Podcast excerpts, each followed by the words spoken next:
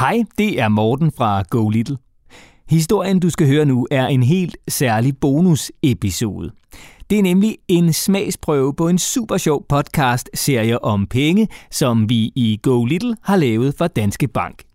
Her kan du få svar på alle dine spørgsmål om penge. Lige fra hvorfor sportsstjerner er så sygt rige, til hvorfor man egentlig ikke bare må trykke sine egne penge, hvis nu man lige står og mangler. Og så kan du også høre den helt utrolige historie om penge. Fra den gang vi byttede bjørneskin til i dag, hvor pengene helt magisk kommer ud af mor og fars ur. Så når du har hørt bonusepisoden, så kan du finde mange flere historier om penge, lavet af os her i Go Little i podcasten Pengeskyen.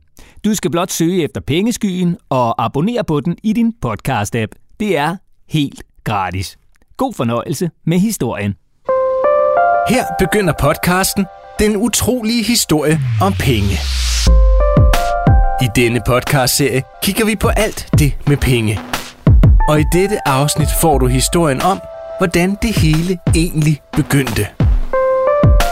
Velkommen til Den utrolige historie om penge. Produceret af Go Little for Danske Banks familieunivers Pengeskyen.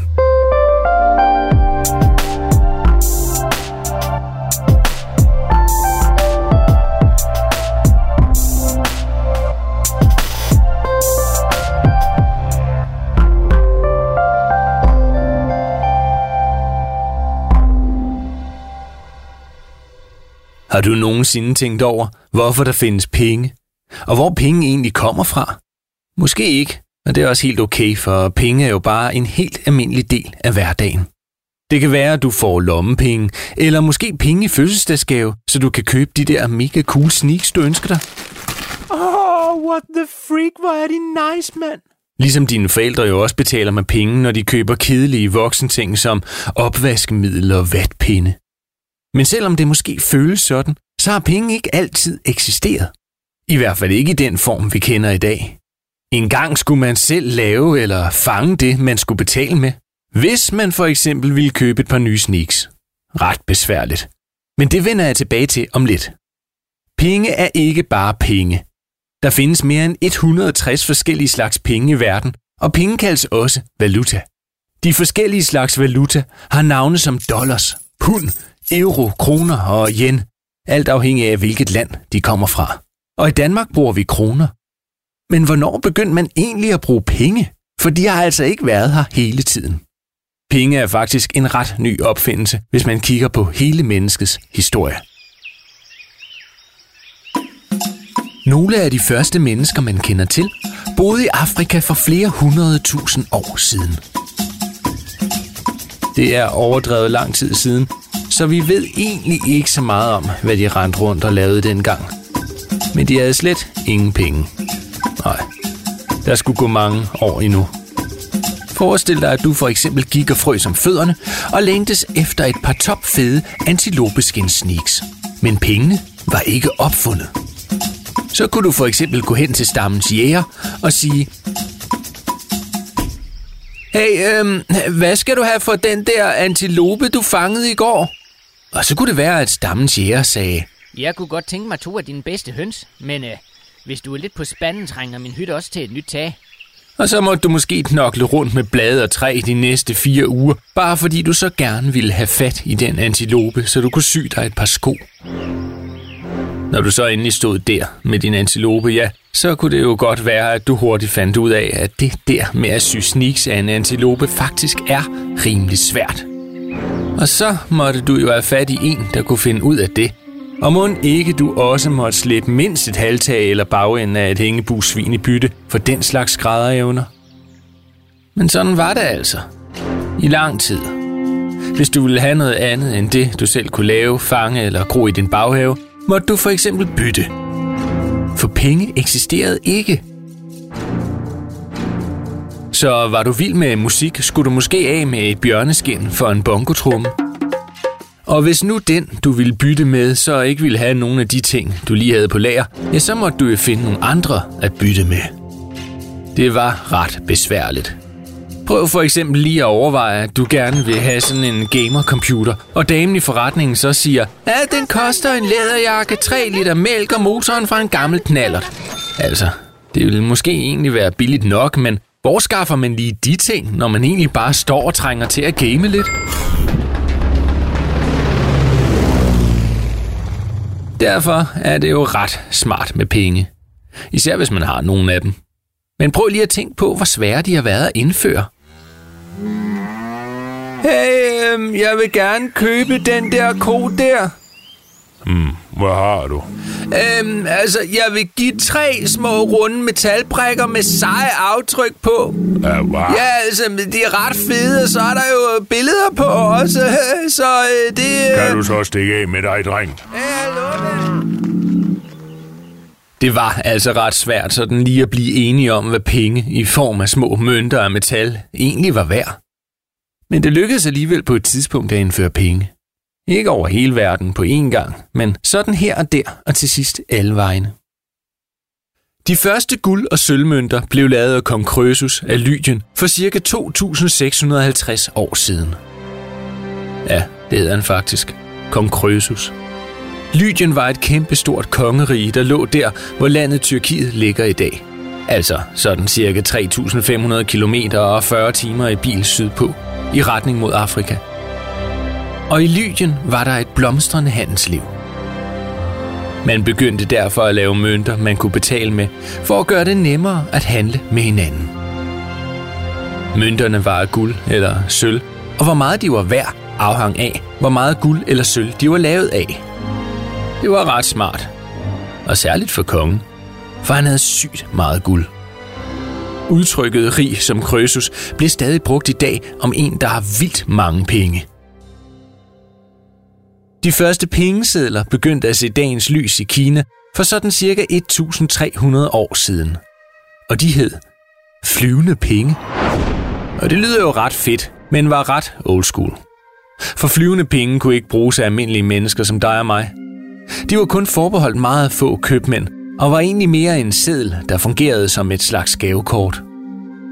Så hvis en købmand nu betalte en håndfuld mønter et sted, så blev der skrevet på sedlen, at købmanden kunne få den samme håndfuld mønter udleveret et andet sted. Altså en slags flyvende penge. Men senere, også i Kina, begyndte man at bruge pengesedler imellem almindelige mennesker. Problemet var bare, at man lidt for hurtigt fik lavet lidt for mange pengesedler, og så var det pludselig ikke noget værd mere. For jo mere der er af noget, jo mindre er det værd. Det svarer til, at alle i klassen har 10 af det samme samlekort, så er der ikke nogen, der gider at bytte. Men hvis du har 10 af det samme kort, og de andre ikke lige har det kort, ja, så er du max ovenpå, og alle vil bytte med dig. Fuldkommen ligesom med guld, der er meget værd, fordi der er så lidt af det i verden. I dag er mønter og sedler altså for os alle sammen. Men trods det findes langt de fleste af de penge, vi bruger i Danmark, slet ikke som mønter og sedler, men i stedet på plastikkort og digitalt på computer. Og det skal jeg nok fortælle mere om i et senere afsnit af podcastserien.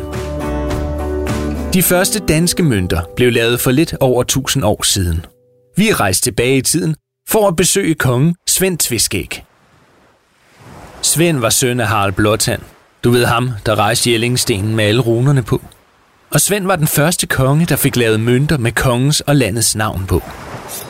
Vi har fundet ham i England, hvor han netop er blevet færdig med at plyndre en landsby.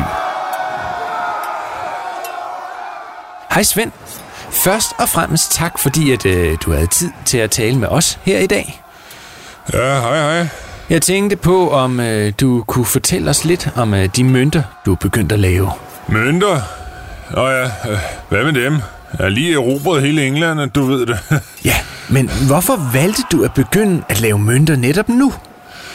Ja, hvorfor nu? Hvorfor nu? Ja, nu har vi igennem så lang tid stjålet så mange af de der mønter her over i England, ikke? Tænkte jeg, ja, sådan nogle, sådan nogle vil jeg dele med også lave. Altså, mønter? Ja, min egen mønt, ikke? Med mit eget navn på, ikke? Jeg tænkte, ja, det kunne være ret fedt. Ah, så du tog sådan set bare de engelske mønter og lavede dem om til danske? Ja, jo, altså, de skulle lige smeltes om, ikke? Okay, så I har smeltet de engelske mønter om, og så sat dit navn på. Ja, det, det er korrekt. Har du også planer om at få lavet svenske mønter med dit billede på, når du nu også øh, bestemmer over en del af Sverige? Ja, Hvad? Bestemmer over Sverige? Bestemmer da ikke over Sverige. Selvom det da lyder ret fedt. Åh, oh, nej. Det, det er jo først, når din søn bliver konge. Min søn? Når, når han bliver konge? Øh, altså Harald? Ja, altså øh, først når du er død. Ja, Så bliver ja. Harald konge, men det er han altså Ja. ikke så lang tid. Derefter bliver din søn Knud konge. Hvad bare? Og Knud, han bliver altså både konge over Danmark, England og Norge, og bestemmer på et tidspunkt også over en del af Sverige. Men bare rolig, det er først, når du er død, og du dør først om nogle måneder. Død om et par måneder? Jamen, Tak, fordi vi Hallo? måtte forstyrre dig her på slagmarken mand. i England, Svend Tviskæg. Og held og lykke fremover.